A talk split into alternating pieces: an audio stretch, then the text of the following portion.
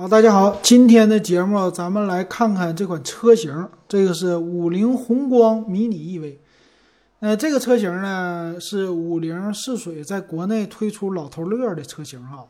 很多人一看这个说，哎不错，整的五菱宏光的外形，但是呢价格又贼低，老头乐的价格，还是一辆纯电动的可以上牌的汽车，挺不错的哈。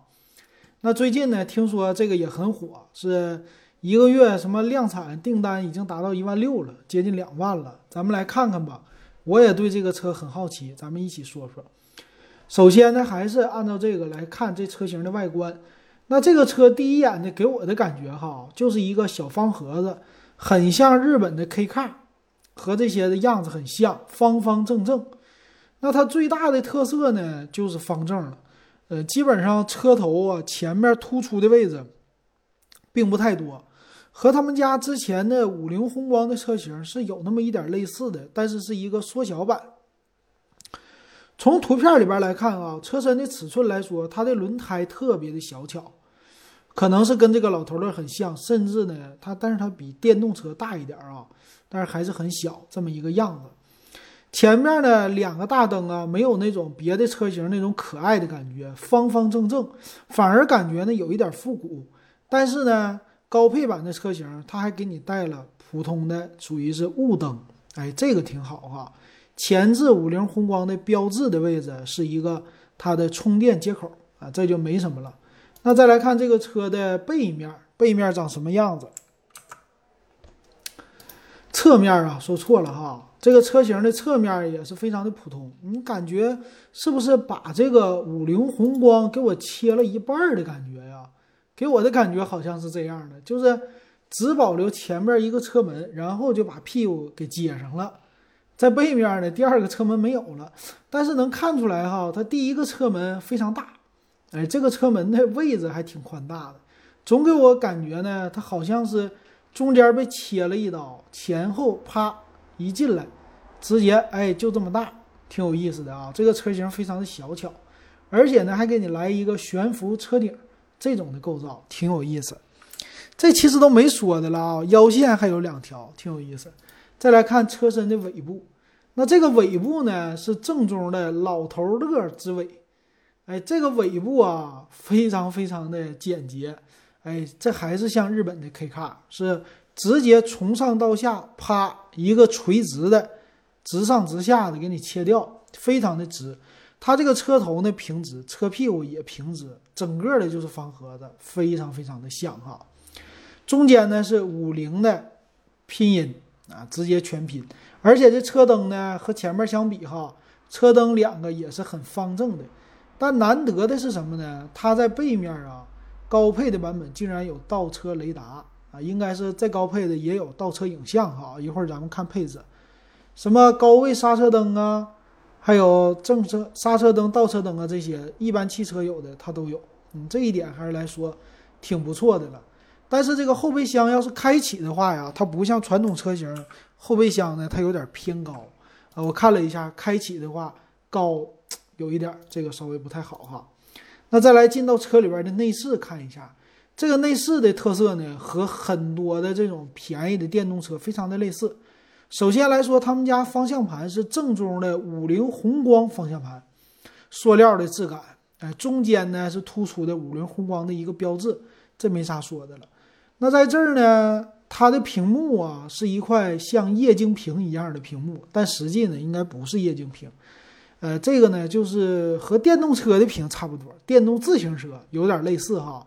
你可以想象一下，就是小牛电动车那块屏长得什么样。它呢，这个就跟它差不多啊，反正就是看个里程，然后看个档位，哎，干不了啥了。那最有意思的是呢，它的刹车还有油门的这个踏板，应该是电门的踏板哈。他们家做了一个加减号，哎，就防止你踩错，而且呢是用的难得的黑色配上了橙色。加号呢就是加加电，减号呢就是减电，应该是这个意思啊，挺有意思的。那正面啊，它和别的车型相比啊，特别的寒酸，就没有什么中控大屏。你看到就包括之前的什么小蚂蚁呀、奇瑞的，它中间的位置都快有一块中控的大屏，它没有，它就只有一个收音机啊。但是空调按钮呢还是很五菱宏光的手动空调，我觉得挺好看的啊。其他的位置让我一眼进去的感觉，哎，这还真是一款老头乐啊，真像。跟五菱之光呢，其实你要是开惯了，比起来也挺像的。就是进去以后那个档位的部分呢，没啥东西，一个旋钮档位，车窗开启呢也是放在了档位前面这个位置，在你的车门部分呢，没有什么车窗开启的按键啊，这是很多的这种微型车都有的，都是这样操作的。这个从比亚迪的 F 零开始啊，QQ 啊。到这里边的什么奇瑞的 eQ 啊啊，再到这款车型都是放在那儿哈。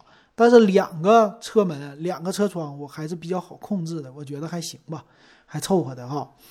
那这个还有什么呀？都是塑料的面板，哎，就不用说了。整个的接缝啊、做工啊什么的，都是值这个价位的，两万多块钱这么一个价位吧，比较的粗糙。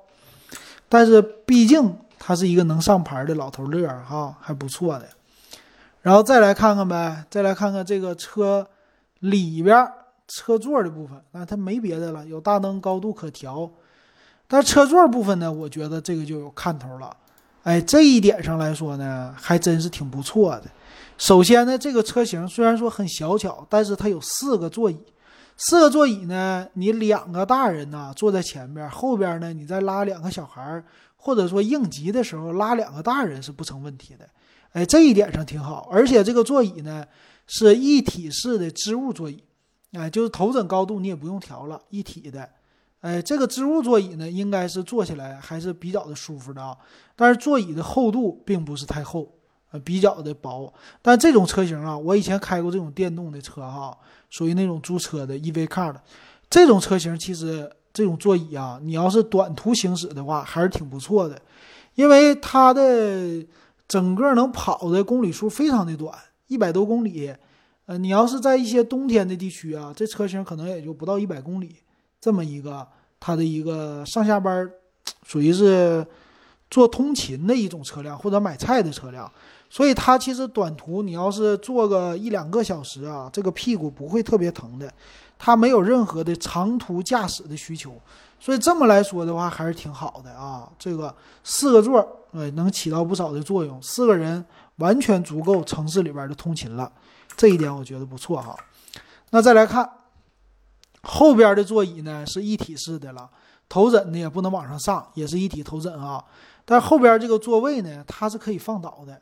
整体一放倒以后啊，你这个车就有一个大空间了啊，这也挺不错。其实这样的车型，我之前我想起来，荣威有一款。哎，那个具体的型号我就忘了，不说了。荣威的呢，它是微型车。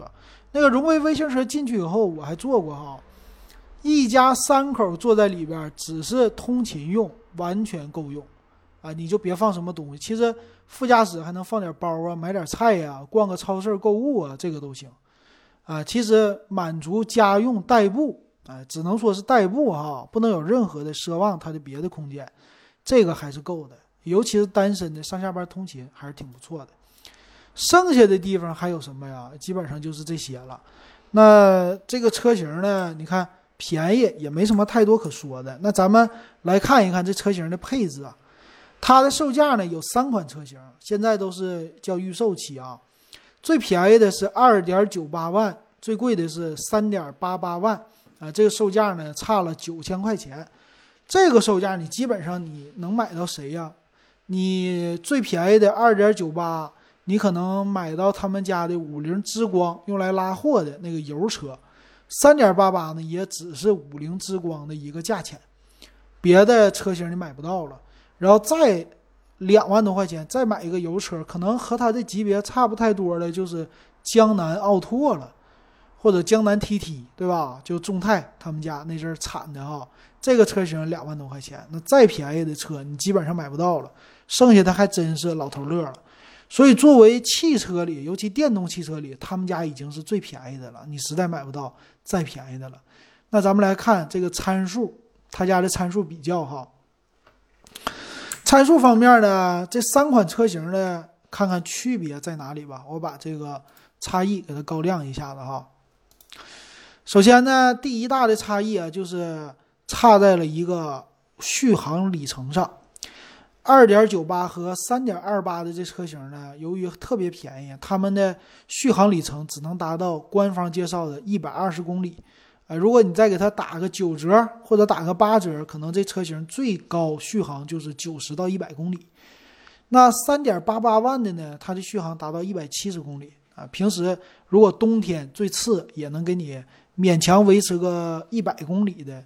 这么一个啊，也就是说，如果你上下班通勤，正常一天三十公里的话，一百公里你可能三天四天充一次电就足够了。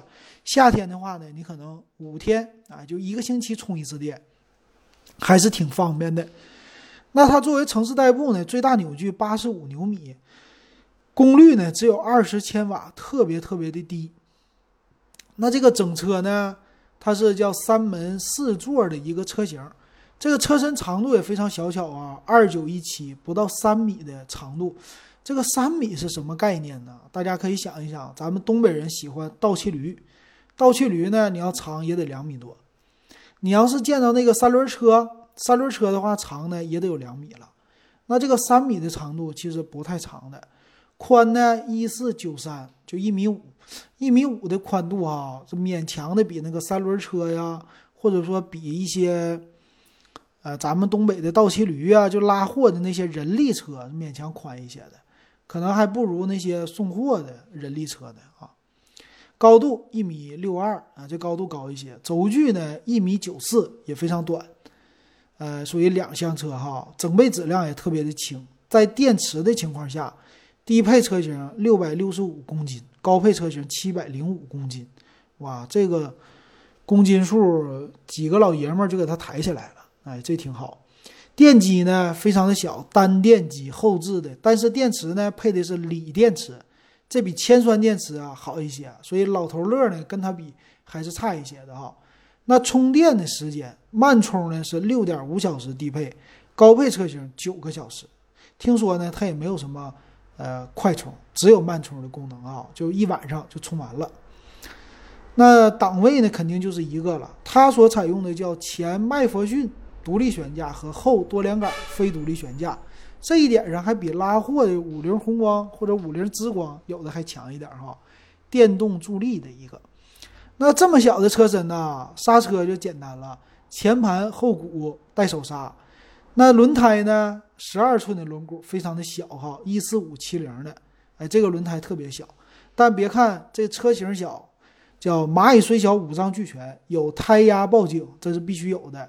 然后主驾驶安全带未系，儿童座椅接口 ABS 和 EBD，最简单的功能有了，并且全系标配的是倒车后雷达，没有倒车影像，因为没有大屏，支持上坡辅助，哎，电动车都会有的哈，防溜车，然后还有两种的呃模式，驾驶模式。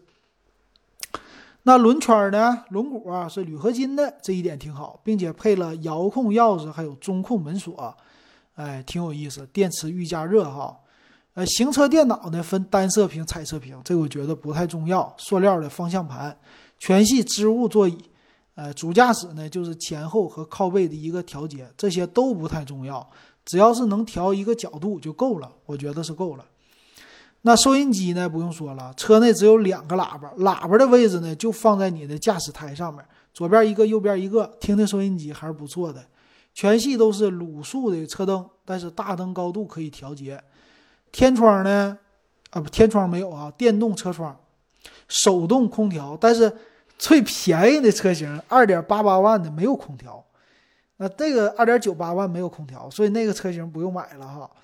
那看起来二点九八和三点二八的车型比起来，差了一个驾驶室的彩屏，差了一个空调，还差什么？基本上就不差了啊，就差在这儿了，贵了三千块钱。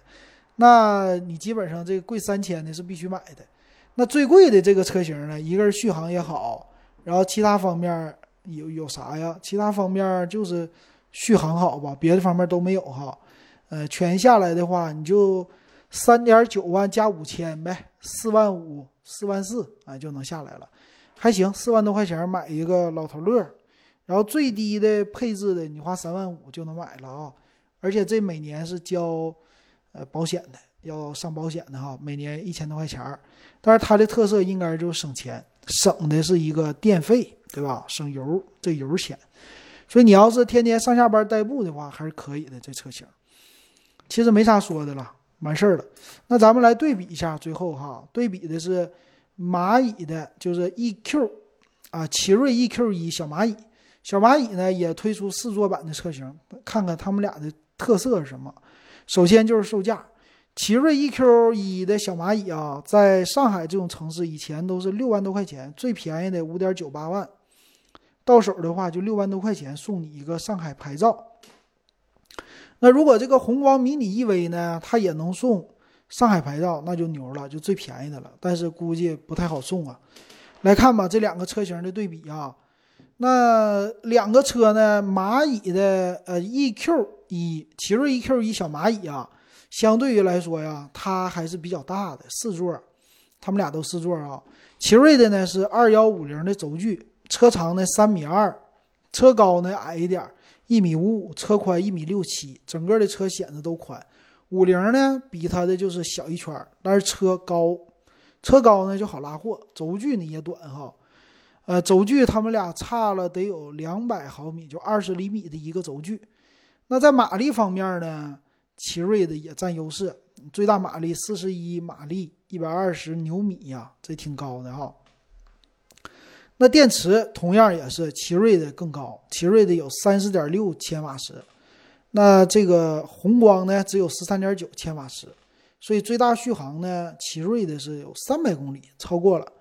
那这个呢只有一百七，宏光啊，这俩有差别，这个差别就差在了什么呢？差在了应该是补贴上边哈，奇瑞补贴比较大，那这个宏光说我也不要你什么补贴了，我就是便宜，没别的。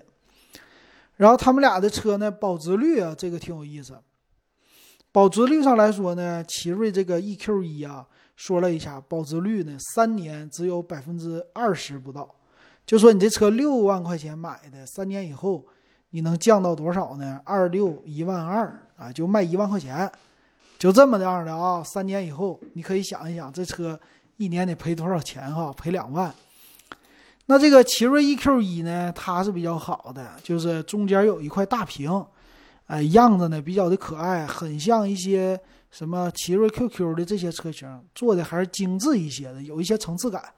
但是五菱的呢，就是实用啊，别的啥也没有。那这么看起来，奇瑞的呢还有一个安全气囊，但是五菱的一个安全气囊没有。所以我觉得五菱的这个呢，要是真推出啊，你别说它卖的不好。它可能呢是很多老板们的最爱啊，用它呢买完了以后还是拉货啊，因为五菱的最大的特点呢不是拉人哈，最大的特点是拉货。很多的老板买完了以后，哎，这个车型你去开个饭店啊，买买菜是不是？拉点什么小东西啊？有的时候地铁站拉个人，拉人不行啊，买点小东西我觉得还是可以的。所以这个车型关键就是便宜，便宜不代表它不经用哈。你要是四万多块钱买，用个五年，一年一万这么一个成本，你要用到十年，这个车也不是说开不到十年啊。